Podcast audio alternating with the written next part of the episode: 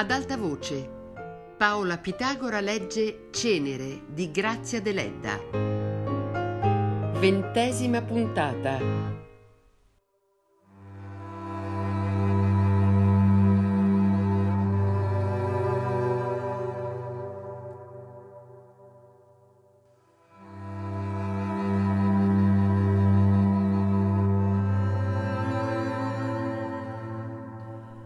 Olì continuava a piangere.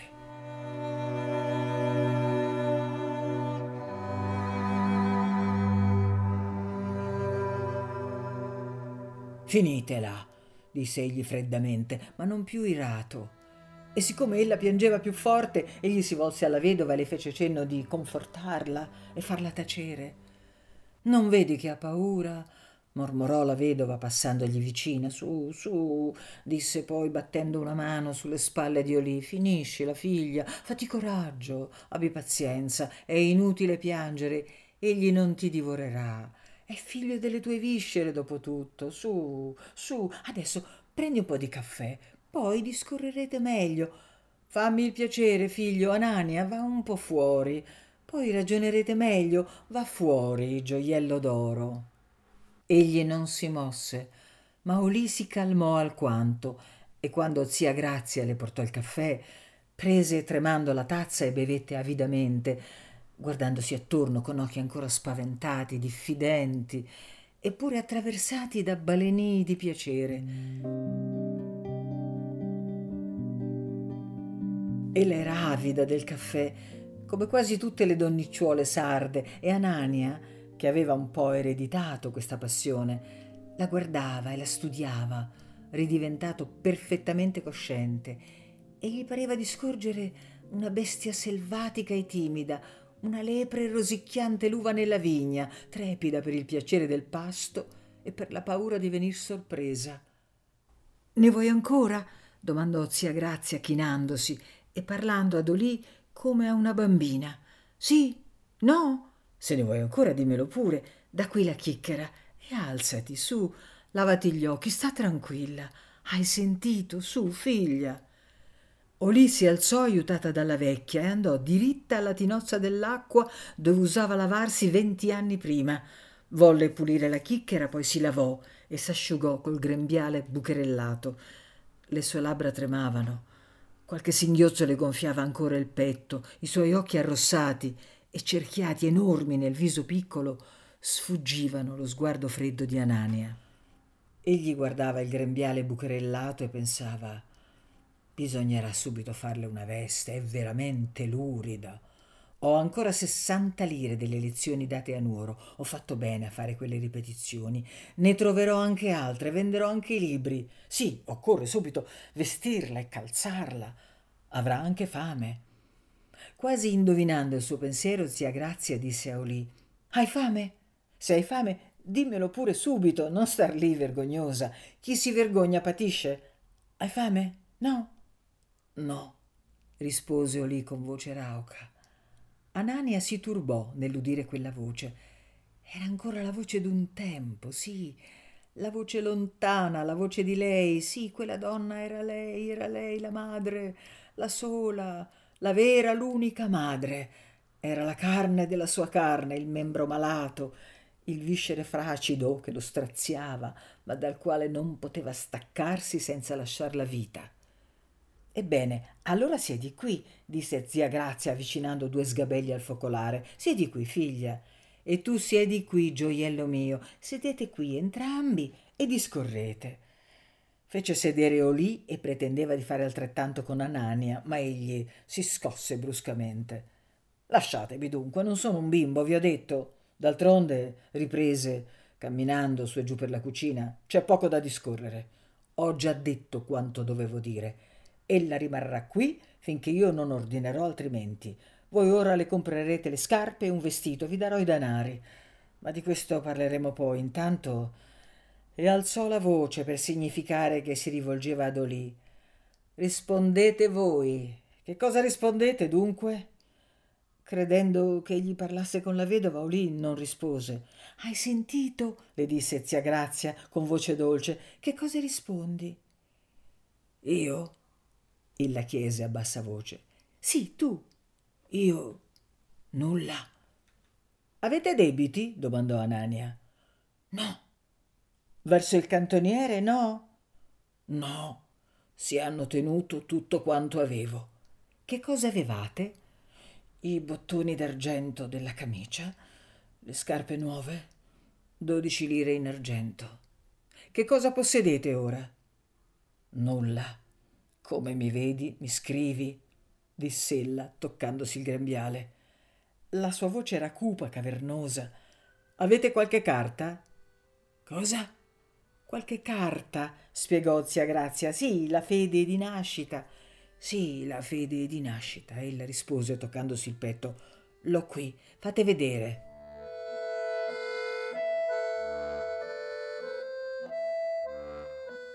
Trasse una carta gialliccia macchiata d'olio e di sudore. Zia Grazia prese la carta e gliela diede. Egli la svolse, la lesse, la restituì. Perché ve la siete procurata? domandò. Per sposarmi con Celestino. Il cieco, spiegò la vedova e aggiunse borbottando, quell'immondezza vile. Anania tacque e continuò a camminare su e giù per la cucina. Il vento sibilava incessantemente intorno alla casetta. Dalle fessure del tetto piovevano alcune strisce di sole che disegnavano fantastiche monete d'oro sul pavimento nero. Anania camminava divertendosi automaticamente a mettere i piedi su quelle monete, come usava una volta da bambino. Si domandava che cosa gli restava da fare e gli sembrava d'aver già esaurito una parte del suo grave compito. Io ora chiamerò di là zia Grazia, pensava Anania, e le consegnerò i denari perché le compri le vesti e le scarpe e le dia da mangiare. Poi partirò e vedrò. Qui non mi resta altro da fare, è tutto fatto, è tutto fatto, ripeté fra sé con infinita tristezza. Tutto è finito.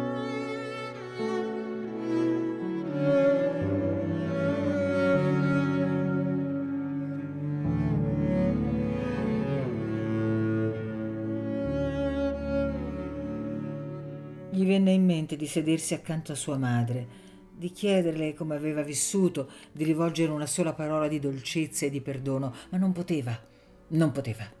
Il solo guardarla lo disgustava.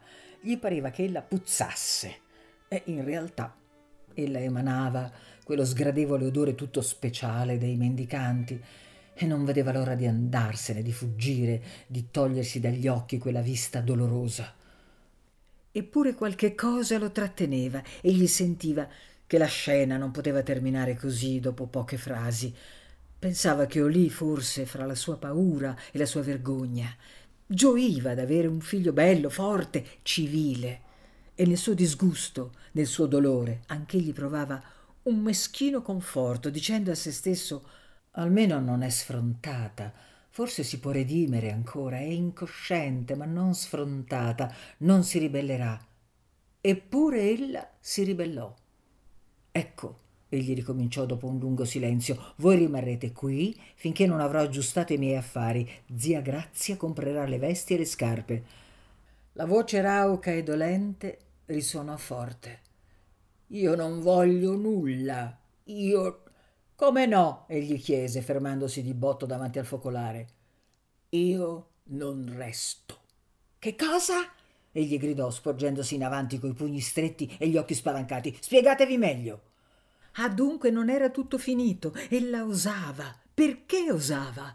Ella dunque non capiva che suo figlio aveva sofferto e lottato durante tutta la sua vita per raggiungere uno scopo quello di ritirarla dalla via della colpa e del vagabondaggio, anche sacrificandole tutto il suo avvenire. Perché ora ella osava ribellarglisi? Perché voleva sfuggirgli ancora? Non capiva che egli l'avrebbe impedito di far ciò, anche a costo di un delitto. Spiegatevi, ripeté, dominando a stento la sua collera e stette ad ascoltare, fremente, esaltato, ficcandosi le unghie puntute sulle palme delle mani, mentre il suo viso andava di momento in momento deformandosi sotto la pressione di un dolore senza nome. Zia Grazia lo fissava, pronta anch'essa a gettarglisi sopra se egli osava toccare Olì. Fra le tre creature selvagge riunite intorno al focolare, La fiamma di un tizzo sorgeva azzurrognola e cigolava, pareva piangesse. Ascoltami, disse Olì animandosi, non adirarti, tanto oramai la tua collera è inutile. Il male è fatto e nulla più lo può rimediare. Tu puoi uccidermi, ma non ne ritrarrai alcun beneficio. L'unica cosa che tu possa fare è di non occuparti di me. Io non posso restare qui, me ne andrò. E tu non udrai più mie notizie, figurati di non avermi mai incontrata. Dove vuoi andare? chiese la vedova. Anch'io gli ho detto queste cose, ma egli non capisce la ragione. Rimani qui egualmente invece di andare per il mondo. Non diremo chi sei ed egli vivrà tranquillo come se tu fossi lontana. Perché, povera te, se vai via di qui, dove andrai? Dove Dio vuole. Dio? Proruppe Anania dandosi forti pugni sul petto. Dio ora vi comanda di obbedirmi.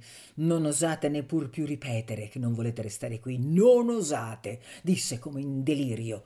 Credete che io scherzi? Non osate muovere un passo senza ordine mio, altrimenti sarò capace di tutto. Per il tuo bene, ella insiste, ascoltami almeno. Non essere feroce con me mentre sei indulgente con tuo padre, con quel miserabile che fu la mia rovina. Ella ha ragione, disse la vedova. Tacete, impose Anania. Olì prese più coraggio. Io non so parlare, Anani, io non so parlare perché le disgrazie mi hanno reso stupida, ma una sola cosa ti domando. Non avrei tutto da guadagnare restando qui. Se voglio andar via, non è per il tuo bene? Rispondi. Neppure mi ascolta, disse poi, rivolta alla vedova. Anania camminava su e giù per la cucina e pareva non udisse davvero le parole di Olì, ma a un tratto trasalì e gridò Ascolto. Ella riprese umilmente.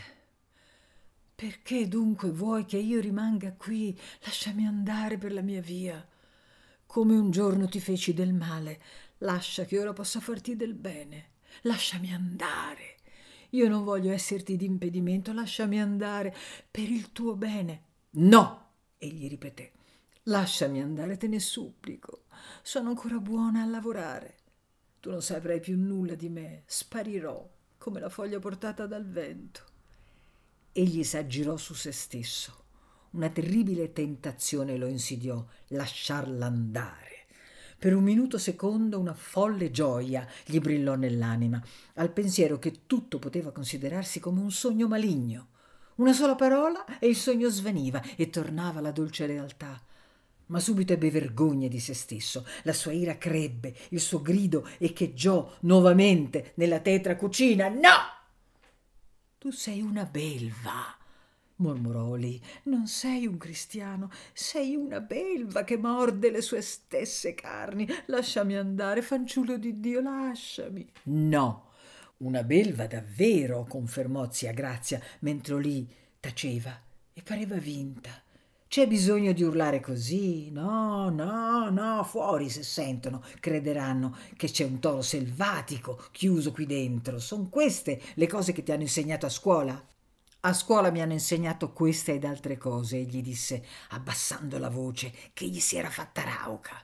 Mi hanno insegnato che l'uomo non deve lasciarsi disonorare a costo di morirne. Ma voi non potete capire certe cose. Infine, tagliamo corto e state zitte tutte e due. Io non capisco, io capisco benissimo, protestò la vecchia. Nonna, voi capite davvero, ricordatevi. Ma basta, basta, esclamò egli, agitando le mani, stanco, nauseato. Le parole della vecchia lo avevano colpito. Egli ritornava cosciente, ricordava che si era sempre ritenuto un essere superiore e voleva porre fine alla scena dolorosa e volgare. Basta, ripeté a se stesso, lasciandosi cadere seduto in un angolo della cucina e prendendosi la testa fra le mani. Ho detto no e basta. Finitela ora, aggiunse con voce affranta. Maoli s'accorse benissimo che era invece il momento di combattere. Ella non aveva più paura e osò tutto. Senti, disse con voce umile, sempre più umile, perché vuoi rovinarti, figlio mio? Sì, ella ebbe il coraggio di dir così ed egli non protestò. Io so tutto. Tu devi sposarti con una fanciulla ricca e bella. Se ella viene a conoscere che tu non mi rinneghi, ti rifiuterà. E ha ragione, perché una rosa non può stare vicino ad un'immondezza. Fallo per lei, lasciami andare. Ella crederà sempre che io non esista più. Ella è un'anima innocente, perché dovrebbe soffrire? Io andrò lontano, cambierò nome, sparirò, portata via dal vento. Basta il male che ti feci involontariamente. Sì, involontariamente, figlio mio. Io non voglio più farti del male, no. Come una madre può fare il male a suo figlio? Lasciami andare. Egli ebbe desiderio di gridare, eppure voi non mi avete fatto altro che del male. Ma si vinse. A che serviva gridare? Era inutile e indecoroso. No, egli non voleva più gridare. Solo col capo sempre stretto fra le mani, con voce nello stesso tempo lamentosa e rabbiosa, continuò a rispondere no, no, no. In fondo sentiva che Olì aveva ragione e capiva che ella veramente voleva andarsene per non renderlo infelice, ma appunto l'idea che in quel momento ella era più generosa e più cosciente di lui lo irritava e gliela rendeva odiosa. Ella si era trasformata. I suoi occhi illuminati lo guardavano supplichevoli e amorosi quando ripeteva lasciami andare. La sua voce vibrava e tutto il suo volto esprimeva una tristezza senza nome.